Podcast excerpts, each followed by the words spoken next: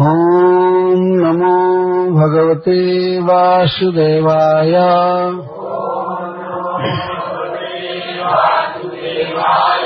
ॐ नमो भगवते वासुदेवाय।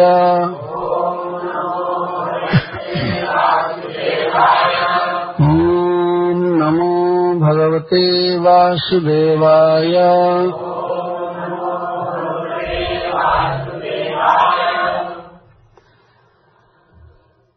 तो हम कथा प्रारंभ करेंगे अध्याय दस से। प्रथम स्कंध अध्याय दस। क्योंकि कथा के विराम की यह रीति है कि जहाँ पर भगवान आराम से हो, वहीं पर समाप्त करना चाहिए। कुरुक्षेत्र के युद्ध में लगभग चार महीने तक भगवान व्यस्त रहे। इसके बाद वे हस्तिनापुर द्वारका जाएँगे। द्वारका में अपने घर वे आराम करेंगे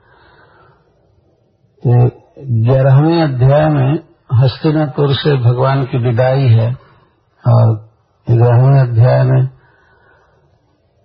उनका रिसेप्शन है।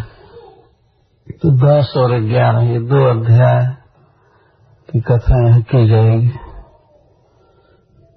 आवृत्ति कर लेते हैं। शौनक उवाच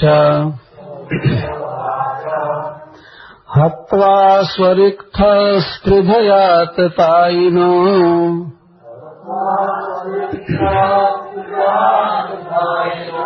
जुधिष्ठिरो धर्मभृताम् वरिष्ठः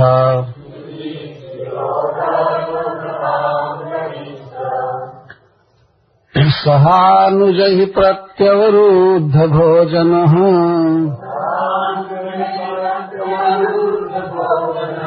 कथम् प्रवृत्तः किमकारसि ततः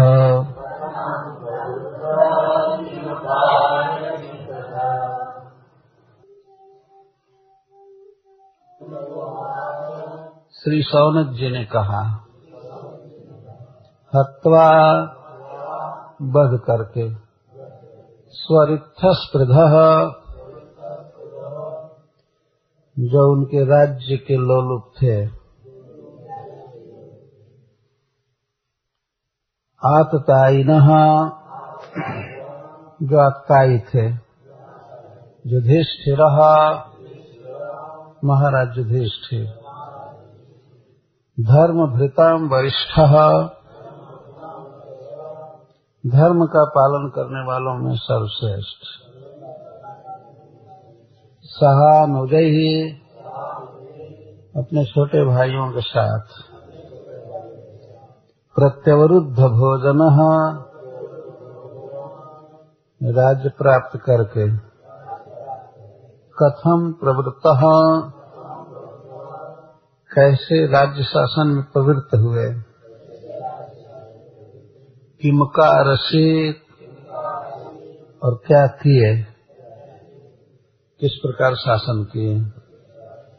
ततः इसके बाद। तो श्री सुद गोस्वामी नैमिषारण्य में ऋषियों को कथा सुना रहे हैं, प्रथम स्कंध की।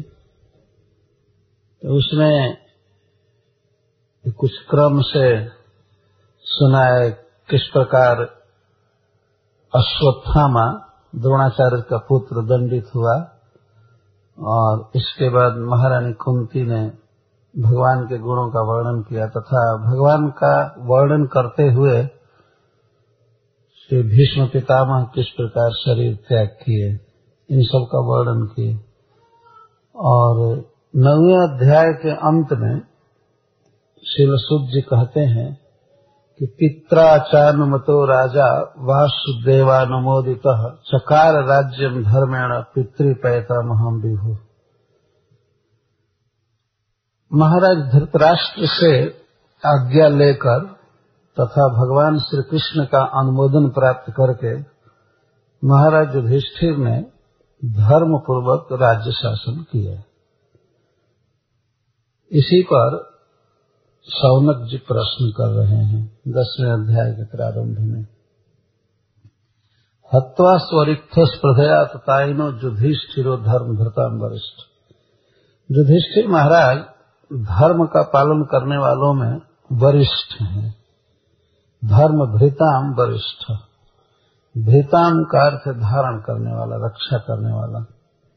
युधिष्ठिर महाराज स्वयं ही धर्म का पालन करते थे और दूसरों को धर्म पालन में नियुक्त करते थे, उनकी रक्षा करते थे।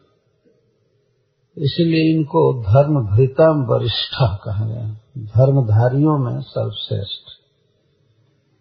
महाराज युधिष्ठिर की धर्मनिष्ठा की कथा समस्त शास्त्रों में बहुत प्रसिद्ध है। शास्त्र कहता है कि महाराज युधिष्ठिर जीवन में कभी भी असत्य भाषण नहीं किए थे। भगवान के कहने से एक बार उन्होंने असत्य भाषण किया तो उनके रथ का चक्र पृथ्वी से सट कर चलने लगा था। यद्यपि भगवान की आज्ञा का पालन करना धर्म है, परंतु फिर भी भगवान स्वयं ही ये दिखाना चाहते थे। असत्य बोलने पर युधिष्ठिर के रथ का चक्र नीचे चलने लगा था। तो आप इसी से समझ सकते हैं कि जो व्यक्ति जीवन में एक बार भी असत्य नहीं बोला तो कितना शुद्ध, कितना महान व्यक्ति होगा। क्या ऐसा व्यक्ति कभी भी राज्य भोगने के लिए, सांसारिक सुख भोगने के लिए किसी की हत्या कर सकता है? कभी संभव नहीं। इसलिए यहाँ प्रश्न हो रहा है संसार में लोगों को ये शंका हो सकती है कि युधिष्ठिर ने कौरवों का वध कराया, इतना बड़ा विनाश किया, अपने सुख के लिए या अपने भाइयों के सुख के लिए, संसारिक सुख के लिए, इसी बात नहीं। इस कथा के पहले ये बात बीत चुकी है कि महाभारत युद्ध में असंख्य लोग मारे गए। इसी पर सौनक जी प्रश्न करते हैं। तो वास्तव में यह सौनक जी का प्रश्न नहीं है। यह सामान्य लोगों के मन में शंका उठ सकती है, इसीलिए सौनक जी इसका निराकरण करवाना चाहते हैं शुद्ध गोस्वामी से। तो कहते हैं, ईश्वर रिक्त स्पृध आतताई न दुर्योधन आदि कौरव महाराज युधिष्ठिर के राज्य के लोलुप थे। स्वरिक्त स्पृधा रिक्त का अर्थ होता है धाम स्पृधा लोलुप राज्य के लोलुप थे। महाराज युधिष्ठिर ने इतना सुंदर शासन किया और अपने राज्य का विस्तार किया कि उसकी उपमा राम राज्य से दी जाती है। बहुत सुंदर। परंतु दुर्योधन आदि आपताई, उनके शत्रु उनके राज्य को हड़पना चाहते थे और अंत में ले भी लिए थे। जुए के बहाने से राज्य का अपहरण कर लिए थे। और महाराज युधिष्ठिर राज्य छोड़कर अपने भाइयों के साथ तथा अपनी धर्मपत्नी द्रौपदी जी के साथ तेरह वर्ष वन में वास किए थे। यह सब धर्म के कारण, परंतु अंत में हत्वा स्वरित स्पर्धार्थाइनों युद्ध में अपने शत्रुओं का वध किया युधिष्ठिर ने। इन सब में भगवान की ही इच्छा कारण थी। बाद में समझना चाहिए, आएगा ऐसा श्लोक। आतताई, जो युद्ध में शस्त्र लेकर युधिष्ठिर तथा उनके भाइयों का वध करना चाहते थे और इनकी स्त्री का भी अपहरण किए थे, राज्य का अपहरण किए थे, इन्हें विष दिए थे, इन्हें आग में जलाने का भी प्रयास किए थे। छह प्रकार के आतताई हैं छ ये थे। सभी ये थे। ऐसे आतताइयों का वध करके महाराज युधिष्ठिर ने जब राज्य प्राप्त किया तो जो व्यक्ति राज्य लेना ही नहीं चाहता था, धर्म के लिए राज्य छोड़ दिया था, बाद में युद्ध करके राज्य प्राप्त किया तो कथम प्रवृत्ता? वह व्यक्ति कैसे राज्य शासन में प्रवृत्त हुआ? ये प्रश्न उठता है। प्राय लोग धर्म का मतलब ये समझते हैं कि भोगों का त्याग करके वन में जाना, एकांतवास करना और भगवान की भक्ति करना, यही धर्म है। परंतु धर्मधारियों में श्रेष्ठ व्यक्ति इतने लोगों की हत्या करके राज्य प्राप्त किया तो कैसे वो राज्य में मन लगा उनका? कथम प्रवृत्त। कैसे प्रवृत्त हुए और प्रवृत्त होने के बाद क्यों आकर्षित कैसे उन्होंने राज्य शासन किया? यदि यह प्रश्न उठता है कि युधिष्ठिर को इच्छा नहीं थी राज्य की, लेकिन हो सकता है उनके भाइयों की हो, भीमसेन, अर्जुन आदि की इच्छा हो राज्य भोगने की तो अपने भाइयों के लिए उन्होंने शत्रुओं का वध किया है या राज्य प्राप्त किया तो शुद्ध गोस्वामी सौनक जी कहते हैं, नहीं, सहानुजय। उनके भाई भी उन्हीं के समान धर्मात्मा थे। जैसा हम लोग पढ़ते हैं भगवत गीता में, अर्जुन भगवान श्री कृष्ण से यहाँ तक कह दिए कि यदि माम प्रतिकारम अशस्त्रम शस्त्र पाणय। मैं प्रतिकार नहीं करूँगा, शस्त्र नहीं उठाऊँगा। इसी हालत में यदि दुर्योधन आदि आ करके मेरा गला काट दे तो मैं इसको अच्छा मानता हूँ। भगवान से उन्होंने ऐसा कह दिया। मैं शस्त्र ग्रहण नहीं करूँगा, और वे शस्त्र पाणे अपने पानी में शस्त्र लेकर के हन्यू में यदि मेरा वध कर दे, तभी क्षेम तरम भवे। ये बहुत ज़्यादा अच्छा होगा। इस तरह की बात कह रहे हैं। और इस तुच्छ राज्य के लिए क्या? इनका वध करने से यदि तीनों लोगों का राज्य मिले, तब भी मैं इनका वध नहीं कर सकता। यहाँ तक अर्जुन ने कह दिया तो भाई भी तो सब ऐसे ही थे। वे भी चाहते थे कि युद्ध ना हो, वे भी नहीं चाहते थे कि हमको राज्य मिले। वे राज्य के लोलुप नहीं थे। वास्तव में सभी भगवान के परिकर थे, पार्षद थे। उनमें कैसे संसार के भोगों की लालसा आ सकती थी? इसलिए सौनक जी प्रश्न करने में सहानुजय सह अनुजय, प्रत्यवरुद्ध भोजन। अपने भाइयों के साथ महाराज युधिष्ठिर प्रति अवरुद्ध भोजन भोगों से विरत थे। तो फिर अपने भाइयों के साथ कैसे राज्य में प्रवृत्त हुए और प्रवृत्त होने के बाद किस प्रकार उन्होंने राज्य शासन किया? अथवा इसका एक अर्थ है, प्रत्यवरुद्ध भोजन, जिनका भोजन, जिनका भोग छीन लिया था शत्रुओं ने तो कैसे वे फिर प्रवृत्त हुए?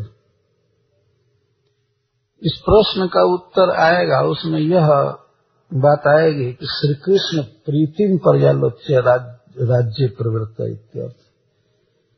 श्री कृष्ण की प्रसन्नता इसी में थी कि युधिष्ठिर राजा बने। अतः श्री कृष्ण की प्रसन्नता संपादन करने के लिए ही राजा बने और भोग के लिए नहीं। ये सीता सिरधर स्वामी जी टीका में कहते हैं। कथम प्रवृत्त, कैसे राज्य में प्रवृत्त हुए? इसका उत्तर वे देते हैं। सूता उवास वंशम कुरुर्वंश दवाग्निर्हृतम संरोहयित्वा भव भावनो हरि। निवेशयित्वा निज राज ईश्वरो युधिष्ठिरम प्रीतमना बभूव।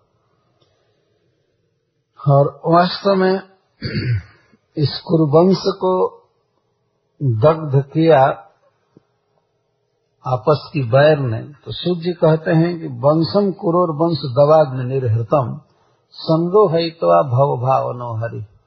महाराज, कुरु का यह वंश अपने ही वंश के लोगों के कलह अग्नि से दग्ध हो गया था। संस्कृत में वंश का अर्थ होता है बाँस, बम्बू, बहुत प्रसिद्ध अर्थ है। और वंश का अर्थ परिवार भी होता है, खानदान भी होता है। वंश और वंश। जैसे हरिवंश पुराण है। तो वंश का अर्थ होता है परिवार। ये जो हम लोगों का परिवार है, मनुष्यों का, यह भी बाँस की तरह ही अंकुरित होता है, निकलता है। एक कुल से कई बाँस जैसे निकलते हैं। वैसे ही यह भी परंपरा से निकलता रहता है। एक पिता से कुछ पुत्र होते हैं, पुत्रियाँ होती हैं, फिर उनसे पुत्र होते हैं, पुत्रियाँ होती हैं। तो इसको भी वंश कहा गया है। वंशम कुरोर वंश दवाग्न निर्हतम कभी कभी वन में आग लगती है और प्रायः परस्पर की रगड़ से आग लग जाती है। कोई आग लगाने नहीं जाता है। जहाँ बाँस का वन रहता है, बहुत ज़ोर की जब हवा चलती है चतुर्दी चतुर्दिक इधर से उधर तो बांसों में आपस में रगड़ होती है। रगड़ होती है उनके रगड़ से आग उत्पन्न हो जाती है। और जब आग उत्पन्न होती है तो उससे होता क्या है? बांसों का वन ही जल जाता है। बांसों के परस्पर रगड़ से अग्नि उत्पन्न होता है। और अग्नि से वह बाँस का वन जल जाता है।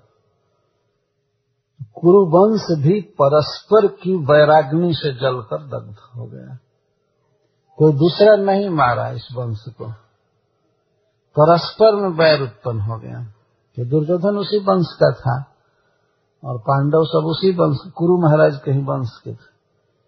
वंश दवाग्नि नहीं तो आपस में क्रोध रूपी अग्नि उत्पन्न हुआ और उस अग्नि से यह वंश जलकर समाप्त हो गया। मार गए सभी लोग। केवल एक व्यक्ति बचा इस पूरे वंश में।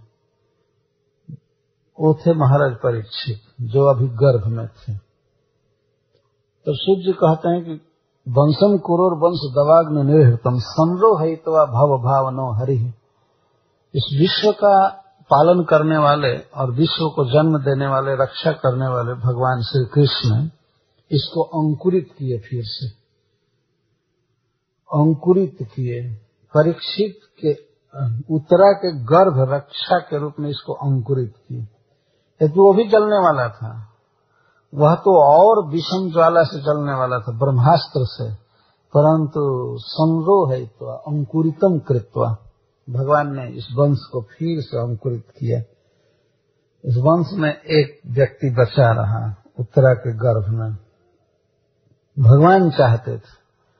इससे इससे सिद्ध हुआ कि इस पूरे वंश को भगवान जलाना चाहते थे, जला दिए। वो तो वैर की अग्नि एक निमित्त कारण बनी, लेकिन वास्तव में भगवान चाहते थे। जब दुर्योधन को समझाने गए थे कि आप लोग संधि कर लीजिए कॉम्प्रोमाइज कर लीजिए, युद्ध मत कीजिए। तो वहाँ पर ऐसे लिखा गया है कि भगवान भीतर से चाहते थे कि यह युद्ध हो। बाहर से केवल नीति की बात कर रहे थे। तो जैसे जैसे वो दुर्योधन को समझा रहे थे, दुर्योधन के हृदय में और द्वेष उत्पन्न हो रहा था। क्योंकि सबके हृदय में ही है। भगवान जैसे चाहते हैं, वैसा ही होता है। और दुर्योधन वास्तव में कोई दूसरा व्यक्ति नहीं था, भगवान के ही मंडली का था वो। जैसे नाटक करने वाले आते हैं कहीं कहीं और एक ही ग्रुप के होते हैं, लेकिन परस्पर विरुद्ध नाटक करते हैं। देखा होगा आपने, लगता है कि एक दूसरे के शत्रु। जैसे यहाँ पर नृसिंह चतुर्दशी के दिन हुआ होगा नाटक तो उसमें कोई हिरण कस्पू भी बना होगा, कोई प्रहलाद महाराज, कोई नृसिंह सब एक ही मंडली के थे। लेकिन अब ये व्यक्ति समझेगा कि अरे, ये तो बहुत भारी विरुद्ध है, और एक व्यक्ति एक दूसरे को मारकर खत्म कर दिया। तो इस तरह से दुर्योधन वास्तव में भगवान की ही मंडली का था। लेकिन उसे ये पता नहीं था कि वह भगवान का ही है और विरोध कर रहा है। भगवान की बात को सुनकर दुर्योधन ने कहा था, मुझे पता है कि धर्म क्या है, परंतु उसमें मेरी रुचि नहीं है। और मैं यह भी जानता हूँ कि अधर्म क्या है, परंतु उससे मेरी नफरत नहीं है। तो भगवान ने कहा, ऐसा क्यों? तो वो कहा कि हृदय में कोई है, वही हमारे विचारों को ऐसा कर रहा है, मैं क्या करूँ? स्पष्ट भगवान से बोला है महाभारत में, जाना में धर्मम, न समय प्रवृत्ति। जाना में धर्मम, न समय निवृत्ति। मैं जानता हूँ क्या करना चाहिए, लेकिन उसमें मेरी रुचि नहीं। और क्या नहीं करना चाहिए भी जानता हूँ, परंतु उससे मेरा मन हटता नहीं। कोई हृदय में है, वो प्रेरित कर रहा है। भगवान ने कहा कि बहुत बड़ा विनाश हो जाएगा, युद्ध होगा तो जो होने वाला है, होगा, हम क्या करें? हमारे बस नहीं चलता। स्पष्ट कहा, कोई हृदय में है जो हमारे विचारों को इस तरह बदल रहा है? जो कुछ भी हो, इस तरह से भगवान चाहते थे, यह युद्ध वास्तव में युधिष्ठिर नहीं चाहते थे, भीमसेन नहीं चाहते थे, अर्जुन नहीं चाहते थे चाहते थे श्री कृष्ण इस युद्ध को। इसलिए हुआ भी। और फिर परीक्षित की रक्षा किया उन्होंने, गर्भ में बच्चे की रक्षा किया। और निवेशित निजराज ईश्वरो चूँकि सर्वसमर्थ ईश्वर है भगवान तो इस तरह से कुरुवंश को अंकुरित किया, बचाया गर्भ को और युधिष्ठिर महाराज को निवेश, निज राज्य ईश्वर, उनके राज्य पर निवेशित किया, बैठाया, अभिषिक्त किया, अथवा अपने राज्य पर। वह राज्य वास्तव में भगवान का है। तो निज राज्य का अर्थ है कृष्ण राज्य अथवा युधिष्ठिर राज्य। वंश परंपरा से देखा जाए तो युधिष्ठिर का राज्य है, और वास्तविक तत्व से देखा जाए तो सब कुछ श्री कृष्ण का है। युधिष्ठिर महाराज को उनके राज्य में प्रवृत्त करके, अभिषिक्त करके प्रीत मना बभू भगवान प्रसन्न हो गए। प्रीत मना, उनका मन प्रसन्न हो गया। भगवान खुश हो गए कि युधिष्ठिर राजा हो गए। इतने विनाश के बाद और युधिष्ठिर राजा बने तो भगवान प्रसन्न हो गए। तो यह उत्तर आ गया, कथम प्रवृत्त। किस प्रकार से कैसे वे प्रवृत्त हुए राज्य में? तो श्री कृष्ण को प्रसन्न करने के लिए प्रवृत्त हुए। भगवान जब इसी में खुश थे, उनको अच्छा लग रहा था कि युधिष्ठिर राजा बने, इसलिए युधिष्ठिर महाराज ने राज्य स्वीकार किया। युधिष्ठिर महाराज भगवान के नित्य पार्षद हैं एसोसिएट्स हैं। कृष्ण महाराज को राज्य सीन करके प्रीत मना बहुत प्रसन्न है। इसका अर्थ कि भगवान पहले प्रसन्न नहीं थे, और जो भी विघटन हो रहा था राज्य आदि का अपहरण हुआ, द्रौपदी का वस्त्र हरण या पांडवों को वन में करना, ऐसा इससे भगवान प्रसन्न नहीं थे। युधिष्ठिर राजा हुए तो उनको राजा बनाकर भगवान बहुत प्रसन्न हुए। तो भगवान श्री कृष्ण की प्रसन्नता के लिए, खुशी के लिए युधिष्ठिर महाराज ने राज्य स्वीकार किया। कथम प्रवृत्त का उत्तर हो गया। जब किमका रसित ततः का उत्तर देते हैं। निशम्य भीष्मोक्तमथा प्रवृत्त विज्ञान विधोत विभ्रम। शशास गामीन्द्रैवाजिताश्रय परिद्युपान्तामनुजानुवर्तित। तो महाराज युधिष्ठिर इस प्रकार राज्य किए? इसका उत्तर देते हुए सूर्य जी कहते हैं कि निशम्य भीष्मोक्तम अथा चितोक्तम युधिष्ठिर महाराज भीष्म पितामह के मुख से प्रवचन सुने, विविध धर्मों के विषय में।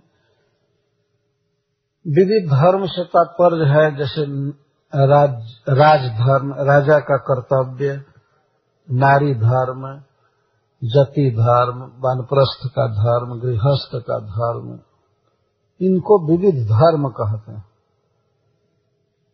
शास्त्रों में जब धर्म शब्द आता है तो उसका अर्थ यह होता है कि वैदिक जो धर्म है, वह विविध प्रकार के मनुष्यों के लिए विविध कर्तव्य बताता है, उसको धर्म कहा गया है।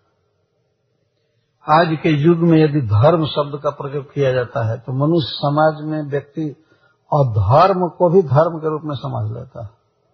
उसको कहा ये धर्म, वो धर्म, ये धर्म, वो धर्म। कुछ भी धर्म नहीं है वास्तव में। धर्म केवल वैदिक धर्म है, जिसे वर्णाश्रम धर्म कहते हैं। और कोई धर्म है ही नहीं संसार में। वर्णाश्रम धर्म को ही धर्म कहा गया है। यह कहा जाए कि युधिष्ठिर महाराज को विविध धर्मों की शिक्षा दी गई तो उसका अर्थ यह है, जैसे आपद धर्म है, राज धर्म है, दान धर्म है, स्त्री धर्म, भगवत धर्म, विविध प्रकार से जैसे गृहस्थ के धर्म या भाई का धर्म, पिता का धर्म, माँ का धर्म हज़ारों लिस्ट बन सकते हैं अलग अलग कर्तव्य, लेकिन इसका अर्थ है वैदिक धर्म के अंतर्भुक्त। जितने भी मनुष्यों के कर्तव्य हैं, इनको धर्म कहते हैं। तो भीष्म पितामह के प्रवचन को निशम्य भीष्मोक्तम अथ अचितोक्तम। न उक्तम अच्युतेन उक्तम च निशम्य। स्वयं भगवान भी प्रवचन के इनको बताए बहुत बात। युधिष्ठिर महाराज को, पर्सनल भगवान बताए।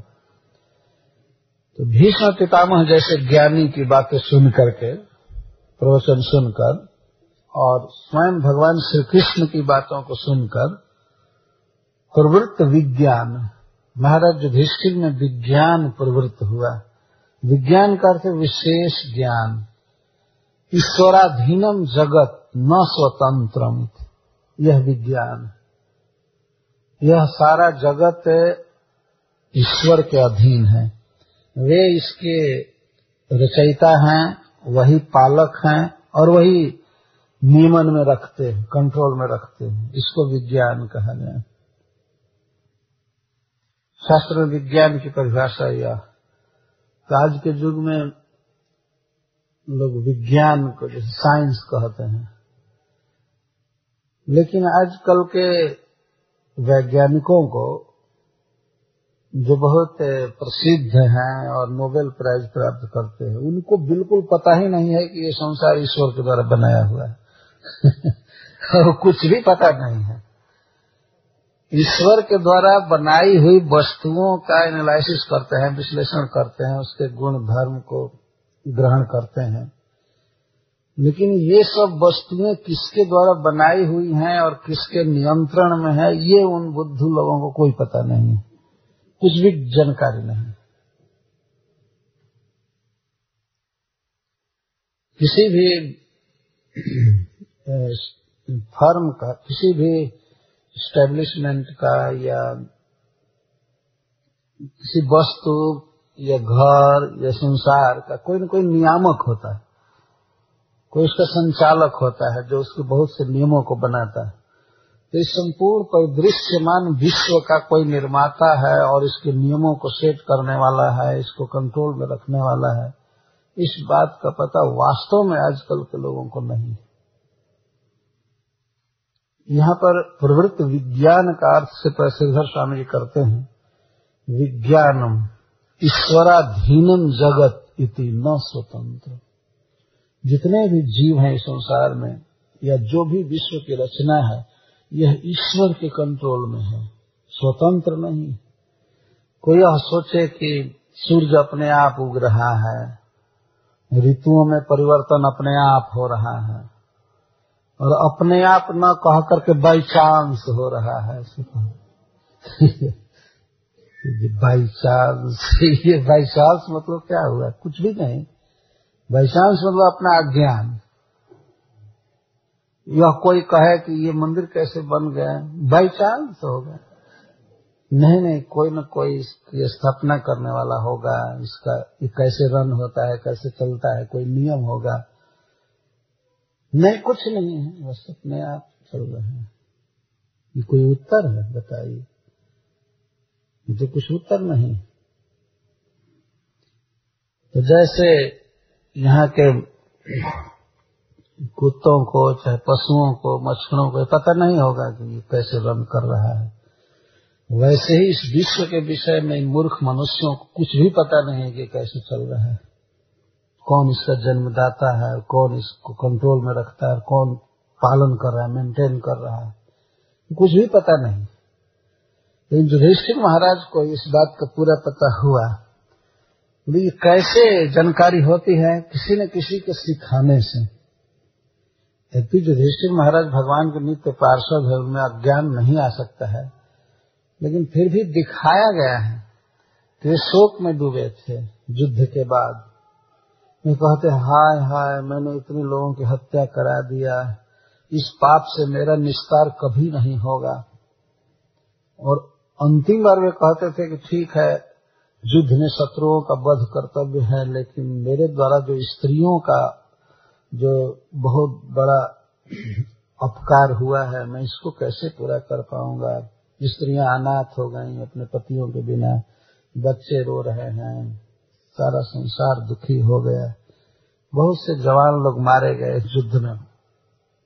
तो युधिष्ठिर महाराज बार बार रो रहे थे, राज्य करने का तो प्रश्न ही नहीं था। वो साधारण सुख से खा रहे थे, न पी रहे थे, हाहाकार कर रहे थे।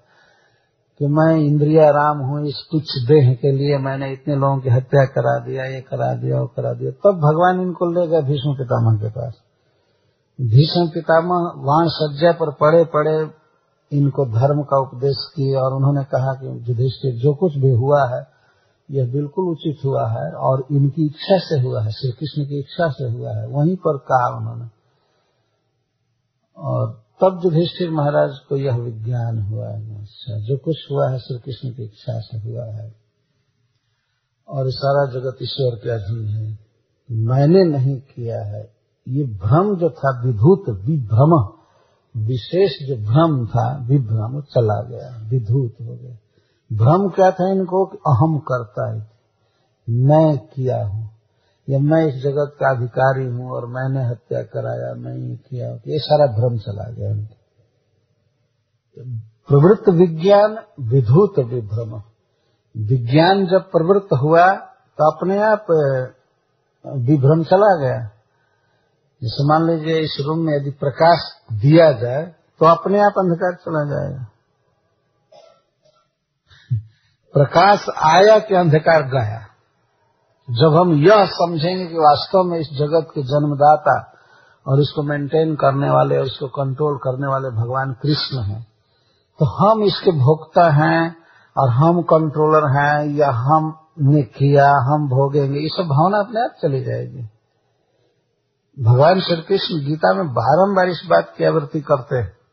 जैसे कहते हैं कि तुम समझो कि मैं भोक्ता भोक्तारम जगत अपसाम सर्वलोक महेश्वरम सुहृदम सर्वभूता नाम ज्ञातवा माम शांति मृक्षति इस संसार में प्रत्येक व्यक्ति जल रहा है, चिंता से, दुख से जल रहा है।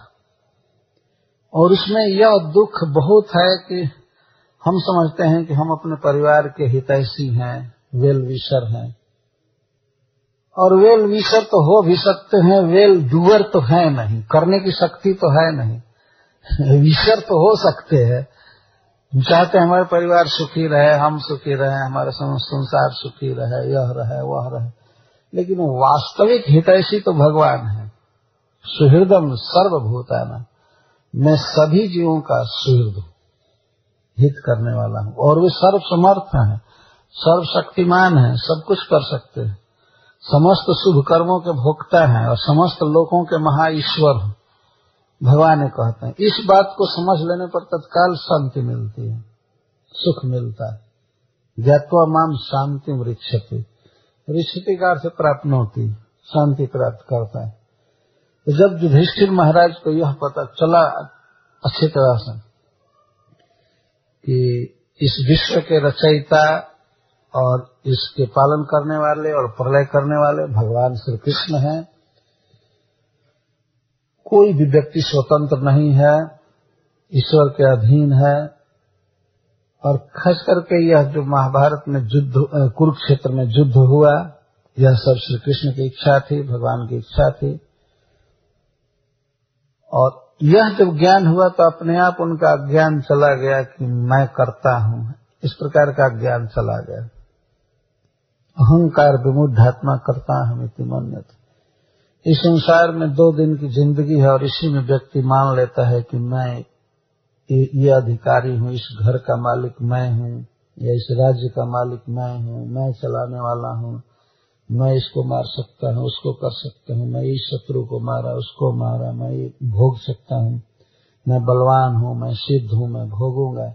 ये जो विभ्रम है जीव को, ये बहुत दुख देता है।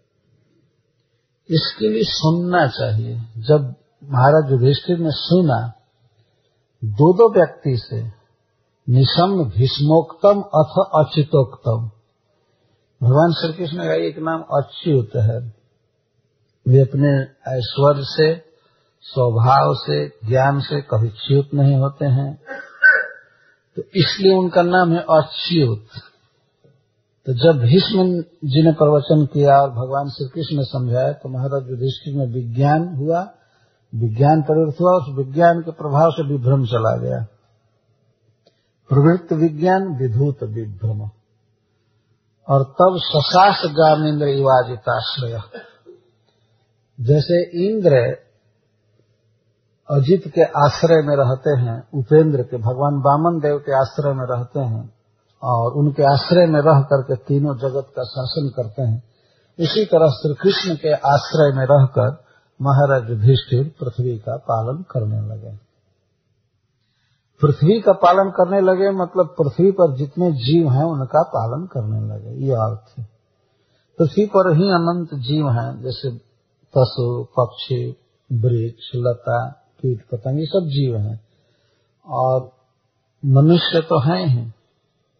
आज के युग में मनुष्य समझेगा कि मनुष्यों का पालन करना बस यही राजा का कर्तव्य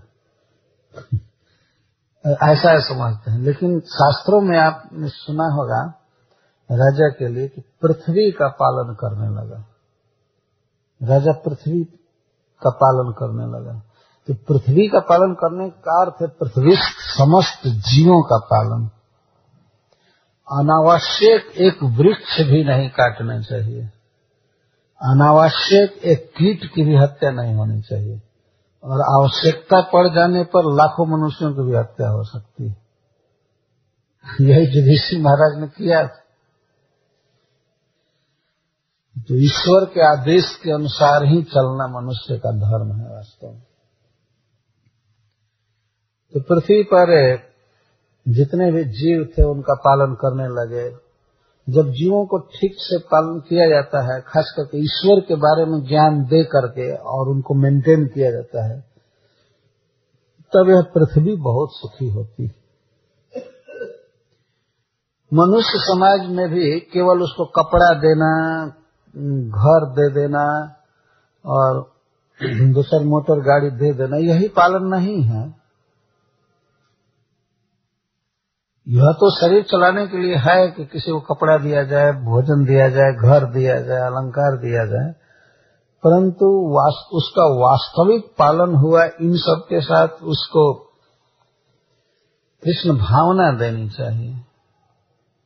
इस संसार में व्यक्ति यह समझते हुए जिए कि भगवान है और हमारे सबसे बड़े सुहृद हैं हमारे सब कुछ हैं। उनसे प्रीति रखते हुए, प्रेम बढ़ाते हुए जिए। यही जीवन की कला है। और इस तरह से सभी जीवों को एक चांस दिया जाता है। यहाँ तक कि वृक्षों को भी, कीट पतंग को भी, पशु पक्षी को भी ऐसा रखा जाता है जिसे धीरे धीरे धीरे धीरे हायर योनिया प्राप्त करे और भगवत भावना उनमें भरी जाती है। ऐसा होता है। भगवान चैतन्य महाप्रभु ने एक बार हरिदास ठाकुर से कहा कि हरिदास ठाकुर, ये वृक्ष कैसे तरेंगे? ये तो बोलते नहीं है हरिनाम हरिदास ठाकुर कहते हैं कि बोलते नहीं है, लेकिन ये सब सुनते हैं। यदि भगवान के नाम का कीर्तन होता है तो ये सुनते हैं और सुन करके इनका निस्तार होता है। हरे कृष्णा हरे कृष्णा कृष्णा कृष्णा, हरे हरे। हरे राम हरे राम राम। यह वृक्षों का पालन हुआ। यदि भगवान के नाम का कीर्तन होता है, प्रचार होता है, और किसी वृक्ष को अनावश्यक नहीं काटा जाता है, सूखने के बाद काटा जाता है तो यह पालन हुआ।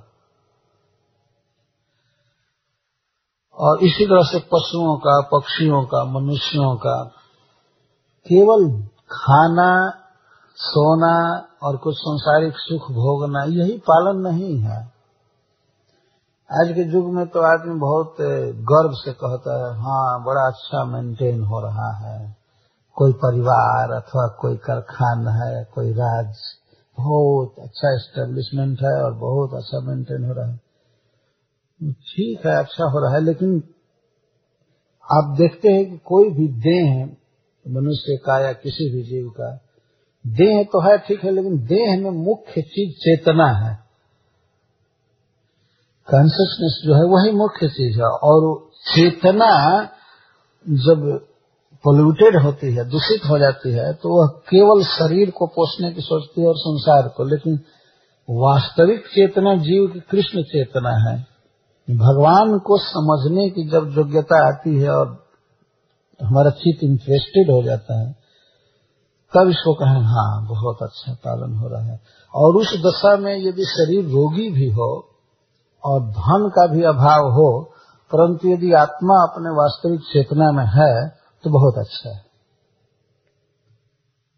वैसे जैसे मान लीजिए कोई शरीर रोगी है, लेकिन जीवित है। और दूसरा शरीर आत्मा से शून्य हो चुका है, लेकिन शरीर देखने में अच्छा लग रहा है। शरीर पर अलंकार भी हो, सब हो, आँख, नाक, कान सब ठीक है, लेकिन चेतना नहीं। तो चेतना नहीं है तो ये तो बहुत गड़बड़ है ना। और उसको मेंटेन किया जाए, जैसा सुनते हैं कहीं पिरामिड में मेंटेन करते हैं, क्या करते हैं तो उस मेंटेनेंस से क्या फ़ायदा है? जितने लोग मरते जाएँ और उनको खूब पिरामिड बना बना करके जैसे तैसे मेंटेन किया जाए। और कुछ लोग मेंटेन करते भी हैं वास्तव में। वो जानते हैं कि यह जो जड़ देह है, यही आत्मा है। और कुछ दिन के बाद ये कब्र से निकलने वाला है। कुछ लोगों की ये भी धारणा है। इतना डव माइंडेड है वास्तव में। ये धारणा है कि इसमें वो सोया हुआ इसीलिए जीने पर भले उनके लिए इतना नहीं सोचते हैं मरने के बाद खूब अच्छा बनना चाहिए कब्र और कोई जजमेंट के दिन या किस दिन वो लोग सब निकलने वाले वो तत्काल जजमेंट होता है। वैदिक शास्त्र बताता है, इतना देर नहीं होता, आजकल का कोर्ट नहीं है कि दस दस बीस बीस वर्ष तक मुकदमा लटका रहेगा। तुरंत निश्चय होता है और जीव दूसरे देह में जाता है। तो मान लीजिए मृतक शरीरों को कोई मेंटेन करे खूब अच्छी तरह से तो उस मेंटेनेंस का क्या मतलब हुआ? कोई भी बुद्धिमान आदमी कैसे उसको अच्छा समझेगा? इसी तरह कृष्ण भावनाहीन देह को, परिवार को पोसा जाए, क्या लाभ उसे होगा? जिनहरि भगत हृदय नहीं आनी, जीवत सौ समान ते प्राणी। जिनमें भगवान के प्रति चेतना नहीं है, विश्व को बनाने वाले भगवान के प्रति प्रेम नहीं है, फिर तो आदमी मरा हुआ है। युधिष्ठिर महाराज के राज्य में केवल बाहरी मेंटेनेंस ही अच्छा नहीं हुआ था। सभी लोग कृष्ण भावना भावित थे। राजा का ऐसा प्रभाव था, क्योंकि प्रवृत्त विज्ञान विभूत विभ्रम। राजा स्वयं ही सब प्रकार के अज्ञान से मुक्त था।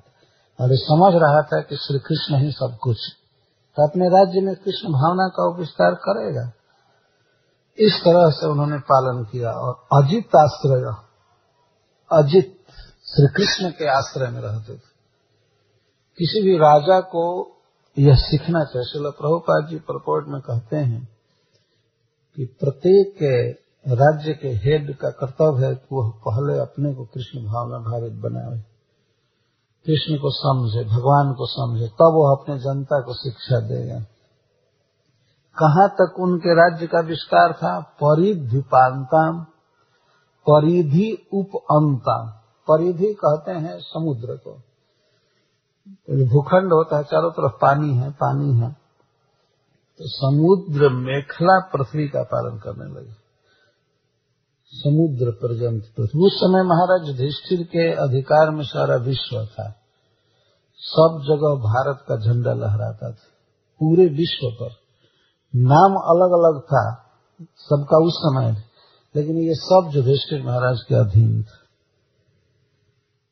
परिध्युपांतम अनुजानुवर्तित, और इनके सभी भाई, सभी छोटे भाई इनके अनुगामी थे युधिष्ठिर महाराज। किसी गृहस्थी में, और खास करके राजा के लिए यह बहुत शोभा की बात होती है कि अपने भाई विरोधी न हो। जब भाई अनुकूल रहते हैं तो बहुत सुंदर समय कटता है वास्तव में। अनुजानुवर्तित, अनुजय अनुवर्तित। हम इनके भीमसेन, अर्जुन, नकुल, सहदेव जो भाई थे, सब इनके अनुकूल रहते किसी भी बात में। जो युधिष्ठिर महाराज कहते थे, वही करते थे।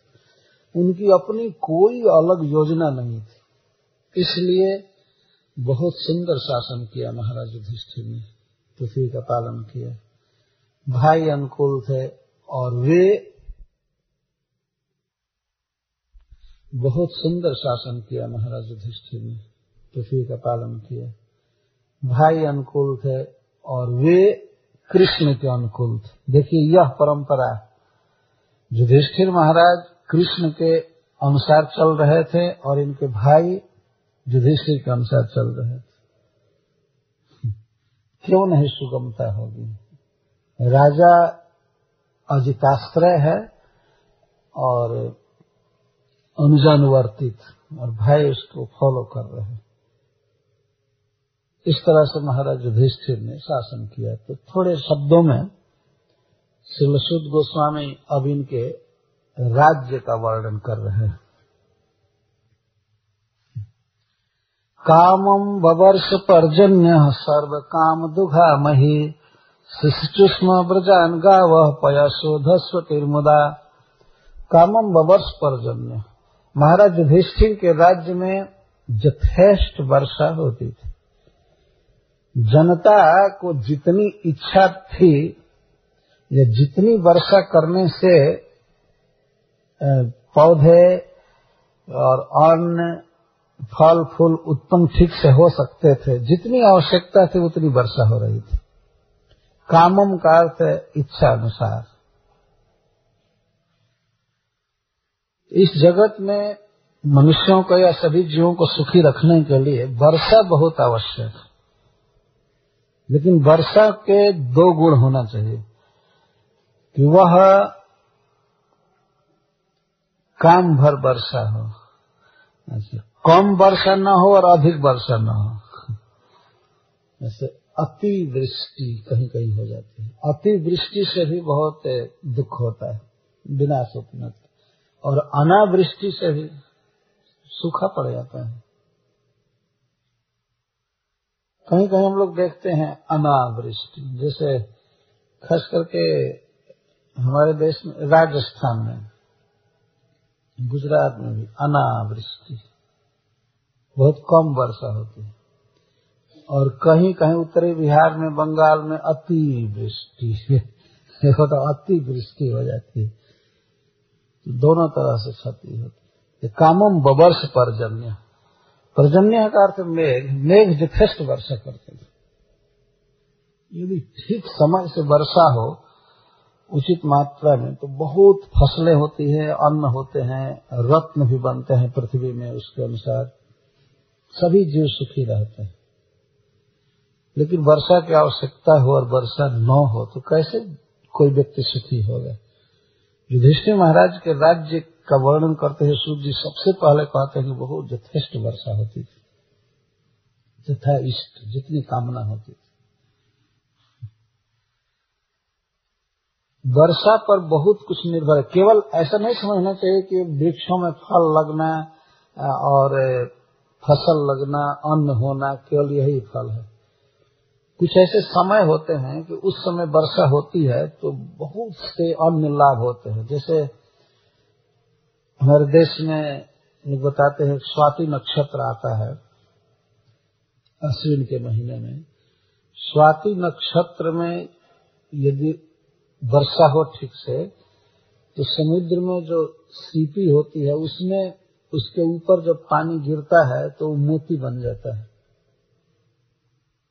यदि स्वाति नक्षत्र में खूब वर्षा हो तो समुद्र में मोती भर जाते हैं। वर्षा से। और कुछ खास समय पर वर्षा होने से कोई खास प्रकार के फ़सल बहुत विकसित होते हैं। वृक्ष भी जैसे आम का वृक्ष है, केला का वृक्ष है तो और भी अनेक प्रकार को किसी खास सीज़न में वर्षा होती है तो उनमें फल बहुत बड़े बड़े होते हैं, समृद्ध होते हैं। इच्छा करते हैं। हमारे देश में तो एक चातक नाम का पक्षी होता है। जो स्वाति नक्षत्र में बादल से डायरेक्ट पानी माँगता है और समय नहीं पीता है पानी। सालों भर पी पी करता रहता है और स्वाति नक्षत्र में वो चोट से डायरेक्ट पानी लेना चाहता है। किसी किसी साल वर्षा नहीं होती है तो बेचारा ऐसे ही रचता रहता है। भक्तों की उपमा चातक से दी गई। इस तरह से उसे अनन्य भाव से श्री कृष्ण से प्रेम करना चाहिए। यदि सरोवर भरे रहते हैं, सरोवर भरे रहते हैं, गंगा जी में पानी रहता है, सारी नदियों में पानी, लेकिन वो कभी जाकर के पानी नहीं पीता है। वह केवल बादल से पानी लेना चाहता है। तो इस प्रकार से वर्षा का संबंध है मनुष्यों से, सभी जीवों से। उचित समय पर, उचित मात्रा में वर्षा होना, यह मानव जीवन के लिए और सभी जीवों के लिए परम सुख का कारण होता है। महाराज युधिष्ठिर के राज्य में यथेष्ट वर्षा होती थी। वर्षा से यह भी होता है पर्वतों में रत्न बढ़ते हैं, समय पर वर्षा होने से। सब चीज़ का पोषण होता है। कामम बवर्ष पर जन्य, सर्व काम दुघा मही, यह पृथ्वी सभी कामनाओं को पूरा करने वाली हो गई थी। सर्व काम दुघा मही, यह पृथ्वी समस्त कामनाओं को दे रही थी। इसका अर्थ यह है कि मनुष्य को या अन्य जीवों को जितनी ज़रूरत थी, पृथ्वी सब दे रही थी। काम दुघा, कामम बवर्ष उसमें कहा गया और इसमें काम है काम का अर्थ इच्छा। इच्छा के अनुसार सब कुछ, जितना फल चाहिए जितनी लकड़ियाँ चाहिए और जितने रत्न चाहिए, जो कुछ भी घास, सब कुछ पृथ्वी दे रही थी। सर्व काम दुघा में। शिष्टुष्म ब्रजान गाव पयस धस्वतिर मुदा। और युधिष्ठिर महाराज के राज्य में गौएँ उधस्वती थी। उधस्वती का अर्थ बड़े बड़े थन वाली। गौओं के बड़े बड़े थन थे और पयसा ब्रज शिशु अपने दूध से वे ब्रज को सींच देती थी। ब्रज का अर्थ जहाँ गौएँ विचरण करती हैं, जहाँ गौएँ चरती हैं, वन में इधर उधर रुकती इतना दूध उनमें बनता था, इतना दूध बनता था कि शिष्टुष्म ब्रजान गाव धसुतिर मुदा। वे बहुत प्रसन्न रहती थी और उनमें इतना अधिक दूध बनता था कि चरागाह सींच दिया जाता था दूध से। हम देखते हैं कभी कभी लोग पूजा में थोड़ा सा दूध ले जाते हैं, देवता पर चढ़ाते हैं, गंगा जी में। युधिष्ठिर महाराज के राज में इतना दूध होता था, गऊ के थन से दूध छूता रहता था, ज़मीन भींग जाती थी, सिंचाई हो जाती थी दूध बनता ही रहता था, दूध बनता ही रहता था। तो जहाँ चरागाह वन और खिड़क दूध से सींचा जा रहा है। तो मनुष्यों को दूध की कितनी मात्रा मिलती होगी और दूध से बने हुए पदार्थ? मनुष्य समाज को सुखी रखने के लिए गोदुग्ध बहुत आवश्यक है। और गोदुग्ध से घी बनता है, देवताओं का भी पोषण होता है, मनुष्यों का होता है, केवल शरीर का ही नहीं। गाय का दूध है मनुष्य को आध्यात्मिक तत्वों को समझने में भी मदद करता है। बहुत महत्व। है? हाँ लेकिन कुछ दूसरे तरह का है यहाँ।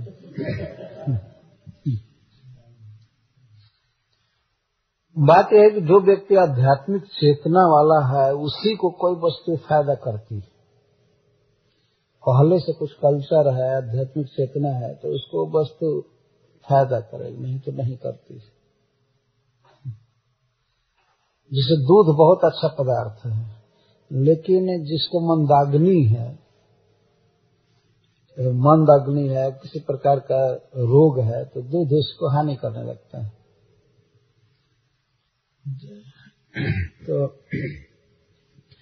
गौएँ सुखी थी और गौओं से पर्याप्त दूध निकल रहा था, इसका वर्णन कर रहे हैं। तो गौएँ सुखी थी, इससे सिद्ध हुआ कि सारे जीव सुखी थे। और जैसा जसोमती माता जी ने कहा कि इधर गायों का दूध मिलता है, लेकिन ये तो इस दूध से क्या फ़ायदा होगा जो दूध देने वाली गायों को ही काट करके खाते जाते हैं बाद में? है ना?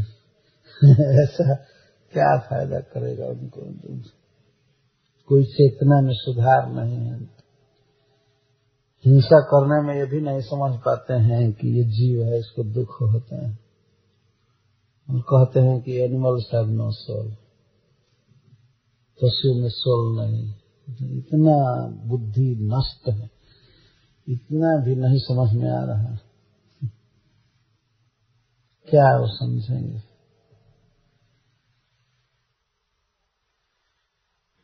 मनुष्य समाज को सुखी रखने के लिए गौओं को सुखी रखना बहुत आवश्यक है। तो गौएँ बहुत सुखी थी। पर्याप्त दूध हो रहा था। शिष्टुष्म ब्रजान गाव पयस्वती मुदा। नद्य, समुद्रा, गिरय, सब वनस्पति औषध। फल सब वनस्पति वीरध फलन तो सदय सर्वा कामम अनुरुत तस्व नदियाँ, समुद्र और पर्वत, वनस्पति, वृक्ष आदि और फ़सलें, सब फलंती कामम अनुऋतु तस्व ऋतु और अऋतु सब समय सब प्रकार के फल हो रहे थे, सब प्रकार की फ़सलें हो रही थी। नदियों में फल लग रहा था। नदियों में फल लगने का अर्थ क्या है? नदियों में पर्याप्त जल था और उस जल से फ़सलों की सिंचाई होती होती रहती थी अपने आप। यही है नदी का फल।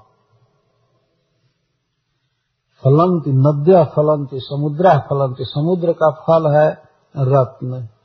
समुद्र में रत्न अपने आप बनते रहते थे और समुद्र के लहरों से वो पर तट पर डाल दिए जाते थे।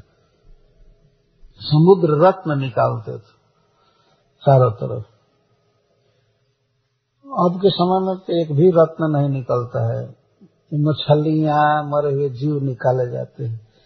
और कुछ लोग तो मछली मारने में ही व्यस्त रहते हो, भीतर समुद्र के गर्भ से बड़े बड़े मत्स्य निकालते रहते तो रत्न नहीं निकाल पाते लेकिन महाराज युधिष्ठिर के राज्य में समुद्र अपने तरंगों से रत्न डाल देते थे और लोग ले जाते थे।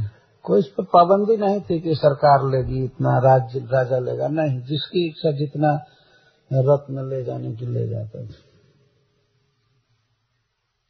और गिरा यहाँ पर्वतों में बहुत सी सुंदर धातुएँ बनती थी, जैसे स्वर्ण आदि, स्वर्ण, चांदी और अनेक प्रकार की सुंदर धातु बनते रहते थे। पर्वत भी बढ़ते हैं सुंदर समय आने पर। महारानी कुंती ने कहा है भगवान श्री कृष्ण से कि आपकी दृष्टि पड़ने से पर्वत बढ़ रहे हैं, नदियाँ बढ़ रही हैं, फ़सलें बढ़ रही हैं। भगवान की दृष्टि में ही सब शक्ति। पर्वत की ऊंचाई बढ़ रही थी और पर्वत की चौड़ाई बढ़ रही थी। पर्वत पर वृक्ष आदि सब फल फूल रहे थे, रत्न बन रहे थे। जैसे कोई मनुष्य यदि सुख से खाता पीता है और शांति से रहता है तो उसका शरीर स्वस्थ होता है, दिखने में अच्छा होता है। तो उसी प्रकार से भगवान की दृष्टि पड़ने से पर्वत आदि सुखी थे। युधिष्ठिर के राज्य में ये सब बातें थी, क्योंकि भगवान घुमा करते थे। भगवान थे और पूरा राज्य कृष्ण भावना भावित था। इसलिए सब सुखी थे। पर्वत सुखी थे, नदियाँ सुखी थे, समुद्र और फ़सलें, जैसे गेहूँ जव आदि पर्याप्त फ़सल देते थे। वनस्पति बड़े बड़े वृक्ष, ये पर्याप्त फूल और फल दे रहे थे। सब जगह। कामम सब जगह लगाया गया है। कामम का अर्थ है इच्छा अनुसार। इच्छा का अर्थ केवल मनुष्यों की ही इच्छा नहीं, पशु, पक्षी आदि की भी इच्छा। जितनी आवश्यकता थी सब देते थे। नाधयो व्याधय क्लेशा दयो भूतात्म हेतव अजात सत्रा भुवन जंतु नाम रागी कर तो ये तो जीवन के लिए जो भी आवश्यक वस्तुएँ हैं, सब मिलती थी। और जो खराबियाँ हैं किसी भी राज्य में, वो बिल्कुल नहीं थी। महाराज युधिष्ठिर के राज्य में नाधय न आधय कोई मनोव्यथा नहीं थी। कोई भी मनुष्य कभी चिंता नहीं किया किसी बात की। आधी कहते हैं मानसिक व्यथा आज के युग में तो दो चार आदमी भी खोजना कठिन है जो चिंता में न हो। है ना? और हमेशा कहना पड़ता है don't worry don't worry don't worry हमेशा कहना पड़ता है। महाराज युधिष्ठिर के राज में वास्तव में एक भी व्यक्ति ऐसा नहीं था जिसे चिंता हो किसी बात की। जब चित्त जब मन चिंता से आक्रांत रहता है तो उसमें भी भगवान का भजन नहीं होता है, स्मरण नहीं होता है। दो तरह से भजन नष्ट हो जाता है मुख्य रूप से। एक तो व्यक्ति यदि अज्ञान बस यह मान ले कि मैं सुखी हूँ, मुझे काफ़ी धन है, मेरे स्वजन अनुकूल है, मैं ठीक हूँ तो उस दशा में भी भजन नहीं हो पाता है। इसको हर्ष कहते हैं। और दूसरा है विषाद। हमको ये प्राप्त नहीं है, हमारा स्वजन अनुकूल नहीं है, हमारा वो हो गया, वो हो गया क्या होगा, इसको चिंता कहते तो चिंता से व्याप्त चित होता है, तब भी भगवान का स्मरण नहीं होता है, और सांसारिक वस्तुओं के कारण जो हर्ष होता है, उससे भी चित संसार में फंस जाता है, भगवान में नहीं लग पाता तो महाराज युधिष्ठिर के राज्य में किसी प्रकार की चिंता नहीं थी ये आगे कैसे होगा, क्या होगा, या किसी से किसी को भय नहीं था। किसी बात की ग्लानी नहीं थी। और संसारिक हर्ष नहीं था। वास्तव में सभी प्रसन्न थे, अपने स्वरूप में रहते थे। नाधयो, व्याधय क्लेश। तो कभी कोई मानसिक चिंता नहीं हुई मानसिक दुख नहीं हुआ। और न व्याधय। आधि में वी शब्द लगा है। वी आधि व्याधि। जब शरीर में फोड़ा फुंसी, बुखार सर्दी, काफ, ये सब होता है, नाना प्रकार का रोग, इसको व्याधि कहते हैं। आधि और व्याधि में अंतर है। आधि मानसिक ग्लानी, चिंता आदि को कहते हैं, वो प्रकट नहीं रहता है। दूसरा व्यक्ति जल्दी नहीं समझ पाता है। लेकिन व्याधि का अर्थ है विशेषण आधि, अर्थात जो शरीर में प्रकट हो जाता है। जैसे बुखार नापने पर पता चल जाता है कि बुखार आया है शरीर। ज्वर होना। और कई प्रकार की गड़बड़ी शरीर में, जैसे आप सुनते ही हैं, अनेक स्पेशलिस्ट हैं, और ये रोग तो वो रोग, ऐसा रोग ऐसा रोग। है, आँख का अलग, कान का अलग, बोन का अलग ब्लड का अलग, फिर थ्रोट का अलग, छाती का, पैर का नथ अनेक प्रकार के डॉक्टर भरे पड़े, अनेक प्रकार के रोग। रोगों का केवल लिस्ट बनाया जाए तो बहुत बड़ी पुस्तक हो जाएगी। केवल उनका नाम, ये ये रोग है। महाराज युधिष्ठिर के राज्य में एक भी कोई रोगी नहीं था। कुछ भी रोग नहीं था। सभी सुंदर थे, सभी बिना रोग के थे और बिना चिंता के। तो जब व्यक्ति बिल्कुल निश्चिंत हो, कोई शोक नहीं हो और भगवान का ज्ञान दिया जाए तो कितना अच्छा से भगवान का स्मरण करेगा, भजन करेगा। फिर हम लोग तो ऐसे समय में जन्म लिए हैं कि ठीक है, शास्त्रों का कुछ ज्ञान प्राप्त होता है, लेकिन इतनी चिंताएँ घेरे रहती हैं। और चिंताओं के अलावा वास्तव में शरीर में इतने रोग रहते हैं कि आदमी चाहते हुए भी भजन नहीं कर पाता। एक स्थान पर बैठ नहीं सकता। भोर में उठ नहीं सकता। प्रत्येक आदमी चाहता है कि मैं भोर में उठूं, लेकिन शरीर का ऐसा स्वभाव बन जाता है कि आलस्य दबा रहता है। कई ये भी आलस भी एक शारीरिक रोग है, व्याधि। व्याधि भी है और व्याधि भी है। महाराज युधिष्ठिर के राज्य में कोई भी व्यक्ति ऐसा दुखी नहीं कोई चिंता नहीं और कोई रोग नहीं। कुछ लोग तो नाम तक नहीं जानते तो उसमें थे ही नहीं रोग तो नाम क्या जाने? हम लोग नए नए रोगों का नाम सुनते आ, आ रहे हैं। नए नए रोग नए नए साधन। क्लेश दैवात्म क्लेशा दैवात्म हेतव और कोई क्लेश नहीं क्लेश मतलब जैसे अधिक ठंडा पड़ना, यह क्लेश है। आधी एक अलग चीज़ है, व्याधि अलग चीज़ है। अच्छा इसके अलावा तीन प्रकार के क्लेश होते हैं। दैव भूतात्म हेतव आध्यात्मिक, अधिदैविक और अधिभौतिक। ये सब क्लेश नहीं। अधिदैविक क्लेश जैसे ज़्यादा ठंडा हो जाना या ज़्यादा गर्मी होना, इस प्रकार का क्लेश महाराज युधिष्ठिर के राज्य में नहीं हुआ। देवता लोग बिल्कुल उचित ताप देते थे। हमेशा समशीतोष्ण बना रहा।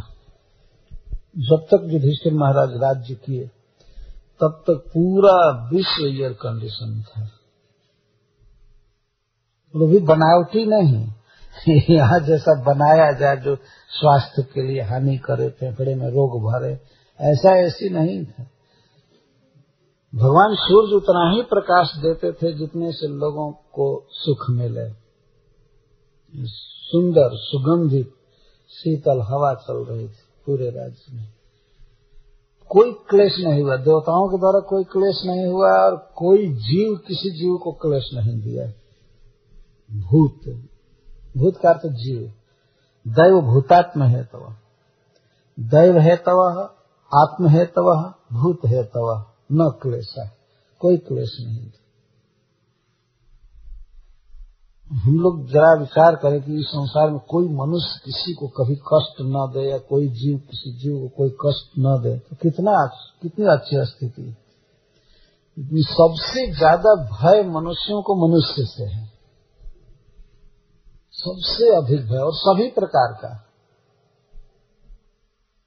कितने मनुष्य तो संसार में पड़े हुए हैं कि हम दूसरे लोगों का विनाश कर दें, दूसरे लोगों को ठग लें, यह कर दे, वह कर दे। वो सोचते हैं कि हम जिए, दूसरा जीने न पाए। यही चेतना है, क्योंकि वास्तविकता बात है कि यहाँ इस संसार में राजा कोई है ही नहीं, युधिष्ठिर जैसा। अराजकता की स्थिति है। और गॉड कॉन्सियस भगवान की भक्ति से भरा हुआ शासक कोई है नहीं। इसलिए सभी जीवों के प्रति स्नेह नहीं सब अलग अलग ग्रुप में बटे हुए लोग हैं और ईश्वर से डरने वाले शासक नहीं अतः एक दूसरे को अपने भाई के रूप में देख नहीं रहे हैं। इस बात का प्रचार करते हैं सब जगह। हमारे देश में कहते हैं कि हिंदू, मुस्लिम, सिख, ईसाई आपस में सब भाई भाई ये बातें बहुत अच्छी हैं वास्तव में। तो चाहे हिंदू हो, मुस्लिम हो, सिख हो या ईसाई हो, सभी भाई हैं। ये तो फैक्ट लेकिन जब ये शिक्षा दी जाती है कि भाई हम भाई तब है ना जब हमारा पिता एक है। तो अगर पिता के विषय में विचार किया जाता है तो कोई कहता हमारा पिता ऐसा है, हमारा पिता ऐसा है, हमारा पिता ऐसा है। पिता के विषय में भेद है और कहते हैं, भाई भाई। भाई तब होंगे ना जब हमारे पिता एक होंगे। और गीता में भगवान कहते हैं कि मैं पिता हूँ। सर्वजोनिषु कौन तय मूर्त संभवंत या तासम ब्रह्म वह जोनि अहम बीज प्रदो पिता मैं पिता हूँ और यह प्रकृति मेरी योनि है, मेरी स्त्री है। इसमें मैं वीर जाधान करता हूँ, तब तब सब्जियों का जन्म होता है। तो भगवान आकर बोलते हैं, मैं पिता। और जो ये कहते हैं कि हम भाई भाई हैं, वो लोग कहते हैं कि नहीं, हमारे पिता निराकार हैं, बिना हाथ पैर वाले। तो अब क्या किया बताइए। जैसे मान लीजिए एक पिता के चार पुत्र हों, और एक पुत्र कहे कि हमारे पिताजी ऐसे हैं, वे कुत्ता पानते हैं, ऐसे रहते हैं या बोलते हैं, ऐसी भाषा बोलते हैं। दूसरा बेटा पागल हो गया हो, कहे कि नहीं, हमारे पिता कोई कर नहीं है। उनकी न नाक है, न हाथ है, न पैर है, न कुछ नहीं है, कुर्ता क्या पहनेंगे? तो कोई पुत्र कहता है कि भगवान बड़े सुंदर हैं, बांसुरी बजाते हैं तो दूसरा कह रहा है, नहीं, वो निराकार है। केवल शक्ति भर, हम ऐसा नहीं मानते। कि कौन मानना हुआ, बताइए। ये कोई मानना हुआ? जो प्रभु संसार में इतना सुंदर सुंदर रूप बना सकते हैं, शब्द भर सकते हैं, और उनमें स्वयं ही आकार नहीं है, ये क्या रिजनेबल बात कभी हो सकती है? कभी भी अच्छा व्यक्ति क्या सोच सकता है कि भगवान का कोई आकार नहीं होगा? यह भगवान को नहीं मानने के बराबर ही है वास्तव में। भगवान को निराकार मानना या न मानना दोनों एक ही है। तो कैसे शांति होगी? हम लोग भाई हैं वास्तव में, लेकिन परम पिता को, कृष्ण को समझना पड़ेगा। उस बेसिस पर हम सब भाई वे महान हैं, उन्होंने विश्व की सृष्टि किया है। सब कुछ किया है तो भगवान की जो विशेषताएँ हैं, जो उनके गुण हैं, उन गुणों के साथ ही उनको समझना चाहिए। केवल इतना ही मानना हाँ हमारे पिता हैं पिता हैं। वह भी पर्याप्त नहीं है। प्राय गॉड को लोग फादर फादर कहा करते हैं। फादर है, फादर, ठीक, फादर है, लेकिन उनका खान पान उनका स्वभाव, उनकी शरीर की वेशभूषा और उनकी इच्छाएँ उनका हमारे साथ जो संबंध है, क्या चाहते हैं, इन सब बातों का भी ज्ञान होना चाहिए ना।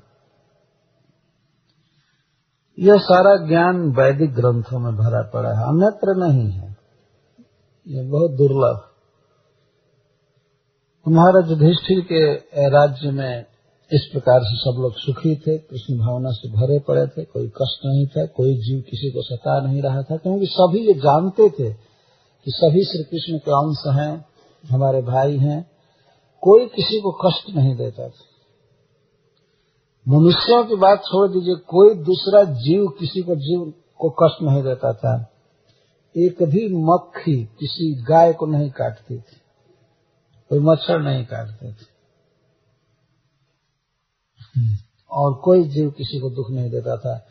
वन में रहने वाले बाघ, सिंह ये सब हरिण को गले से गले लगाते थे, प्रेम करते थे। सर्प प्रेम करते थे दूसरे जीवों से। इस प्रकार का शासन था महाराज युधिष्ठिर का। वास्तव में यह कृष्ण राज्य था। राम राज्य और कृष्ण राज्य। दो ही राज्य तो अब तक इस पृथ्वी पर स्थापित हुए, ठीक से। कोई कष्ट नहीं था। जब से राजा बने, युधिष्ठिर महाराज, अजात शत्रु। तब से कोई दुख नहीं हुआ लोगों को।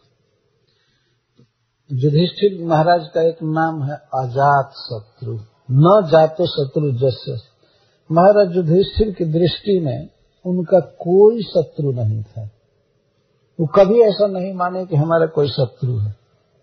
जबकि बाहरी रूप से देखा जाए तो उनके जैसे शत्रु दूसरे लोग कोई नहीं थे। दुर्योधन आदि उनके शत्रु थे। पर युधिष्ठिर महाराज कभी नहीं शत्रु माने। वे दुर्योधन को सुयोधन कहा करते थे। दुर्योधन नहीं कहते थे। कभी दोष देखा ही नहीं उन्होंने। वन में भी वे गए और वन में जब वे अपनी पत्नी के साथ, भाइयों के साथ बैठते थे तो कभी कभी युधिष्ठिर महाराज कहते थे, कितना अच्छा समय है, हम लोगों को ऋषियों का संग मिल रहा है। वन में सात्विक वातावरण है, निर्जनों निर्झरों का पानी मिल रहा है ऋषियों का सत्संग मिल रहा है, जीवन में जो प्राप्त करने चाहिए ज्ञान मिल रहा है, हम लोग तपस्या कर रहे हैं। ये सब दुर्योधन की कृपा ऐसा वे बोलते थे, हृदय से बोलते थे। एक दिन तो ऐसे प्रशंसा कर रहे थे कि द्रौपदी जी बहुत ग्लानी में भर गई। वे लगे कहने के एक दिन आप राजा थे, हज़ारों सेवक थे आपके, हम लोग इतना सुख से रहते थे और इतना दुख से हम लोग रह रहे हैं और आप कहते हैं कि सौभाग्य है ये बहुत। युधिष्ठिर महाराज समझाते हैं कि देखो बड़े बड़े राजा राज्य छोड़ करके वन में आते थे, स्वेच्छा से, ज़बरदस्ती अपने पुत्र को वन में आते थे, जीवन का लाभ प्राप्त करने के लिए। और वह लाभ दुर्योधन ने हमें दिया है। नहीं तो हम उसी कूड़े कचरे में पड़े रहते राज्य करो ये करो वो करो, करो अच्छा है। भगवान का भजन कर रहे द्रौपदी जी दंग हो जाती थी। वो चाहते थे हमेशा कि युधिष्ठिर महाराज फिर से राजा बने राजा बने।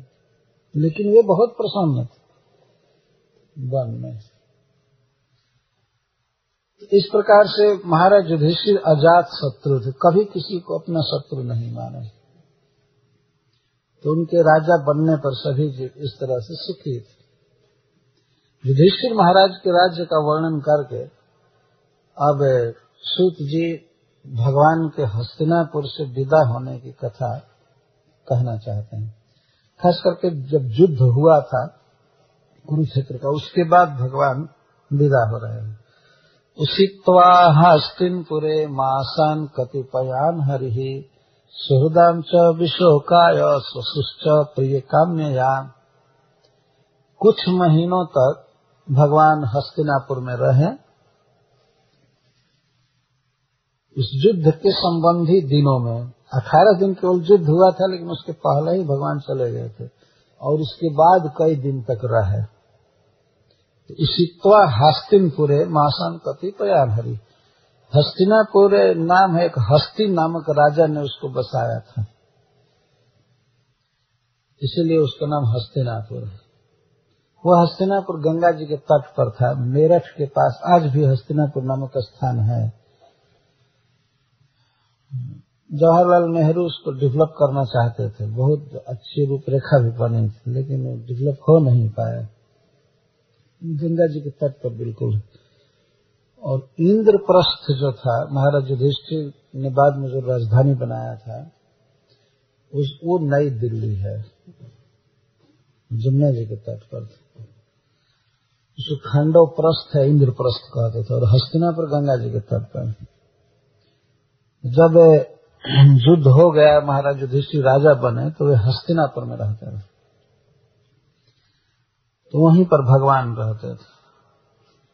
द्वारका आने से पहले वहीं तो इसित्वा हस्तिनपुरे मासन कतिपयान हरि हरि अपने रूप गुण आदि सबके मन को हरने वाले और सभी दुखों को हरने वाले श्री कृष्ण मासन कतिपयान कुछ महीनों तक हस्तिनपुरे उसित्वा वास किए। किस लिए सुहृदम च विशोकाय, अपने सुहृदों का शोक दूर करने के लिए। जैसे युधिष्ठिर अर्जुन, भीमसेन, अन्य जो सुहृद थे ये सब शोक में डूबे हुए थे।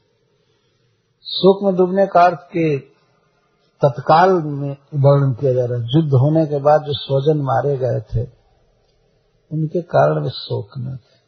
तो उनको सुखी करने के लिए, भगवान थे तो उनके उपस्थिति मात्र से आनंद संचारित हो रहा था।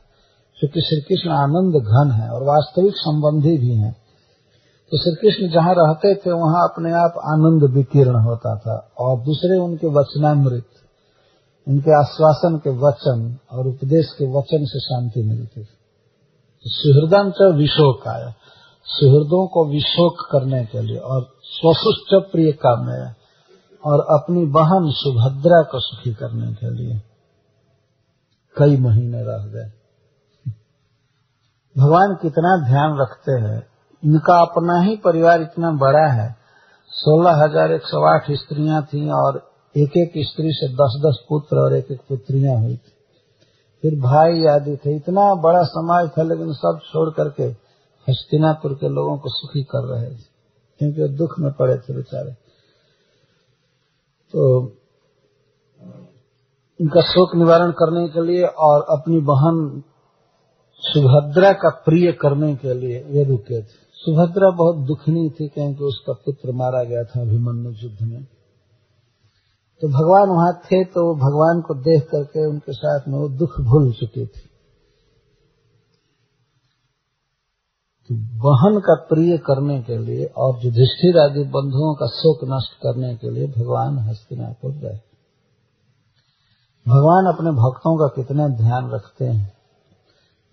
अपने बंधुओं का शोक दूर करने के लिए कई महीने रह गए।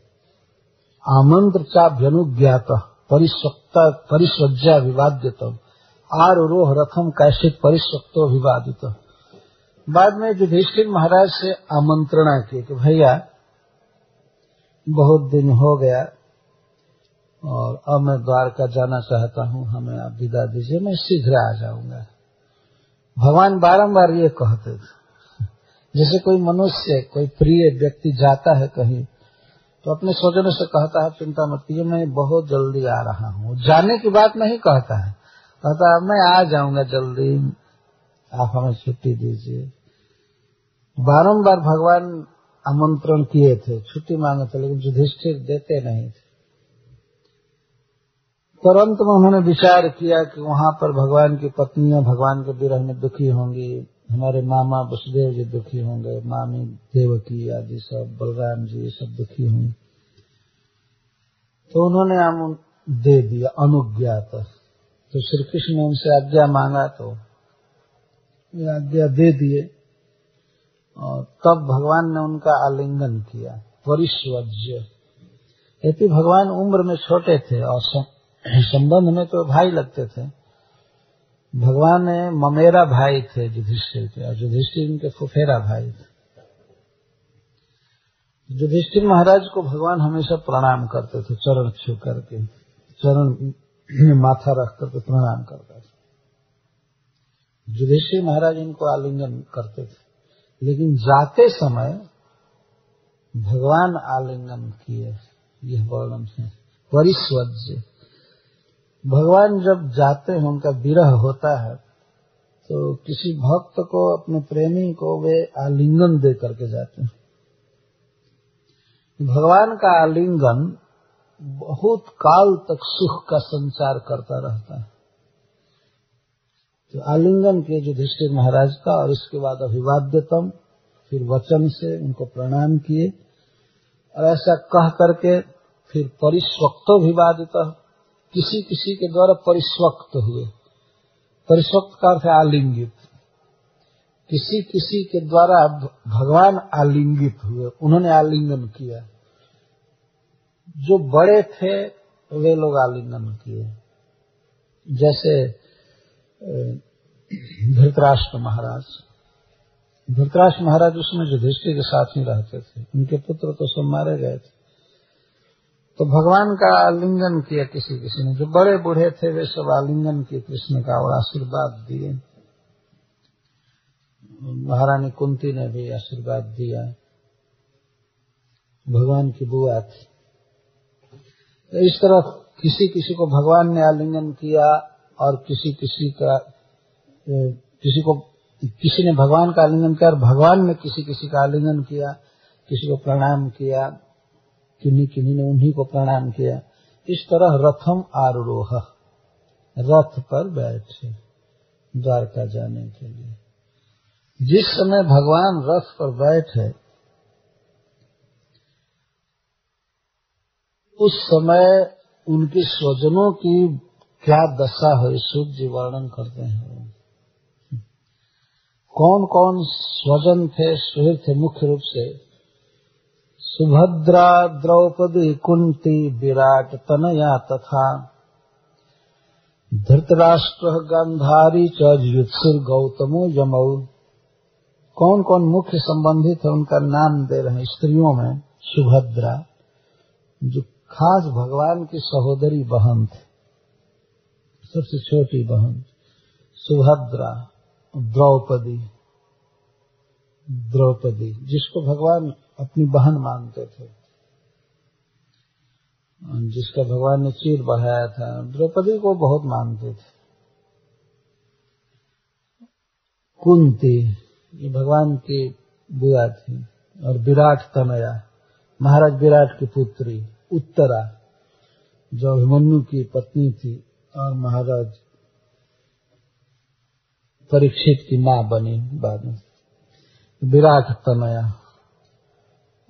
धृतराष्ट्र महाराज, गंधारी युजुत्सु युजुत्सु एक व्यक्ति थे जो महाराज धृतराष्ट्र के पुत्र थे।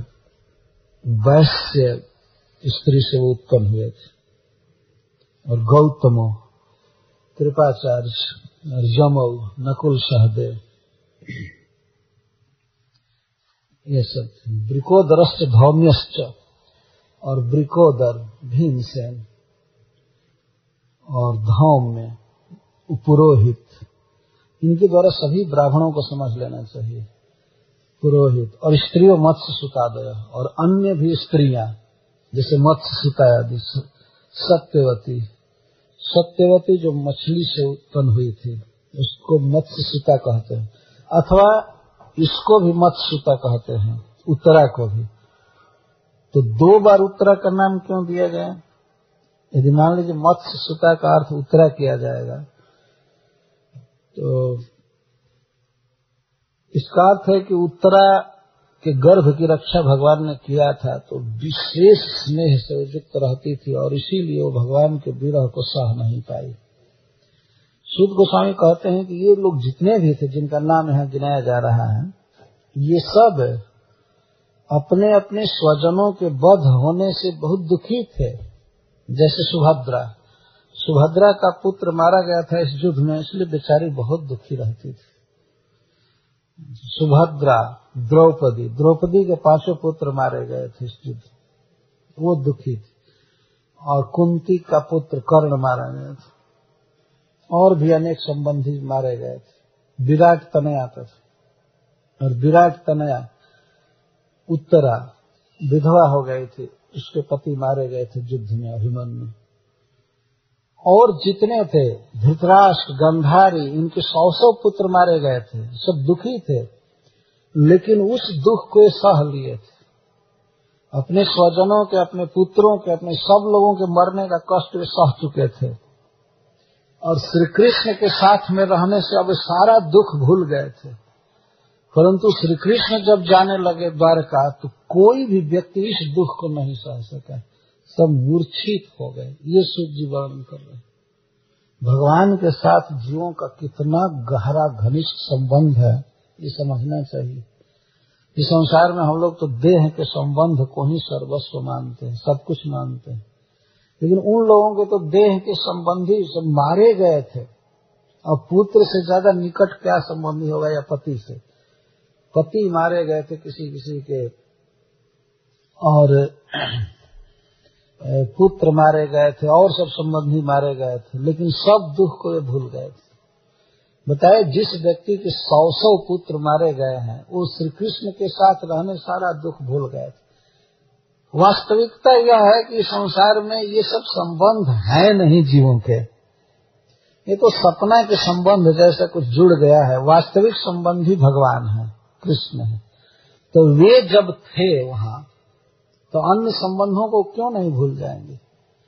अभी तत्काल में ही सारे स्वजन मारे गए थे, फिर भी उसको भूल गए थे। परंतु श्री कृष्ण जो साथ में थे, इनके मथुरा जाने के विरह, द्वारका जाने के विरह को नहीं सह सकते न से हिरे विमोहियन तो विरहम साम धनवना ईश्वर गोस्वामी कहते हैं धौम्यस्त स्त्रियों मत सुता दे न से ही रे विमुहयंत विरहम सारंग धनवन सारंग धनुषधारी भगवान श्री कृष्ण के विरह को नहीं सह सके विमुहयंत विशेष रूप से वे मोह में थे, मूर्छित हो रहे थे, स्नेह से बंधे थे।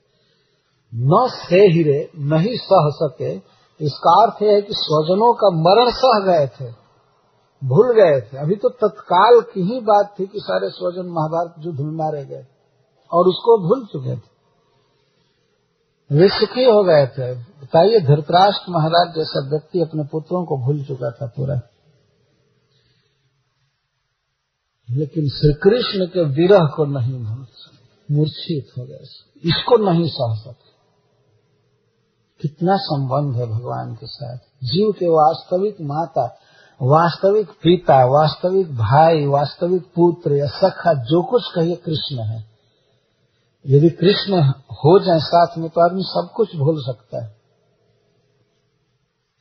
ये बहुत ही उत्कृष्ट बात सूर्य जी कह रहे हैं कि वे सारे दुख को भूल गए थे, स्वजनों का मरण, लेकिन श्री कृष्ण का विरह नहीं सह सके। जब ही श्री कृष्ण रथ पर चढ़े तो कुछ लोग मूर्छित होकर के बिल्कुल गिर गए थे, हाहाकार करने लगे। हम कैसे जिएँगे, कैसे रहेंगे? उनके घर में किसी चीज़ की कमी नहीं थी। धन भरा था, सब कुछ भरा था, लेकिन भगवान का विरह नहीं सह सके इतना आनंद घन भगवान है, और भगवान से इतना प्रेम हो जाता है किसी इसको शिलसुद गोस्वामी जी कैमुत न्याय से वर्णन कर रहे हैं, जिसको हम लोग कल वर्णन करेंगे। क्यों नहीं सह सके विरह? संसार में व्यक्ति सब कुछ सह जाता है और भूल भी जाता है। अंत में तो भूल ही जाता है। शरीर बदल जाता है तो सब कुछ भूल जाता है। लेकिन इस जीवन में भी वो भूल सकता है, परंतु भगवान को नहीं भूल सकता एक बार श्री कृष्ण जिसके साथ संग हो गए, वो व्यक्ति श्री कृष्ण को नहीं छोड़ सकता ये तो साथ में थे ये कृष्ण को कैसे भूल सकते थे? केवल कथा सुन करके व्यक्ति श्री कृष्ण को इतना पकड़ लेता है कि वो श्री कृष्ण को और साधुओं के संग को नहीं छोड़ सकता है। कथा सुनने वाला जब श्री कृष्ण को नहीं छोड़ सकता है तो ये कैसे छोड़ सकते थे? ये तो साथ में कृष्ण के खाए थे, बैठे थे, चले थे, सोए थे। सब सभी कार्य में कृष्ण के साथ इनकी बुद्धि अभ्यस्त हो गई थी कृष्ण में। कृष्ण को ही देखना चाहते थे, कृष्ण के साथ ही बैठना चाहते थे, कृष्ण की बातें सुनना चाहते थे, उनके बिना कैसे रह सकते थे? बहुत सुंदर सिद्धांत का वर्णन किए हैं। सत्संगान मुक्त दुह संगो हाथुम नुत्सहते बुध कीर्तमानम जसो जस्य, सकृदा कर्ण रोशनम तस्मिन न्यस्त धिय पार्था सहेरन बिरहम कथम। दर्शन स्पर्श संलाप शयन आसन भोजन। बहुत सुंदर सिद्धांत का श्लोक है।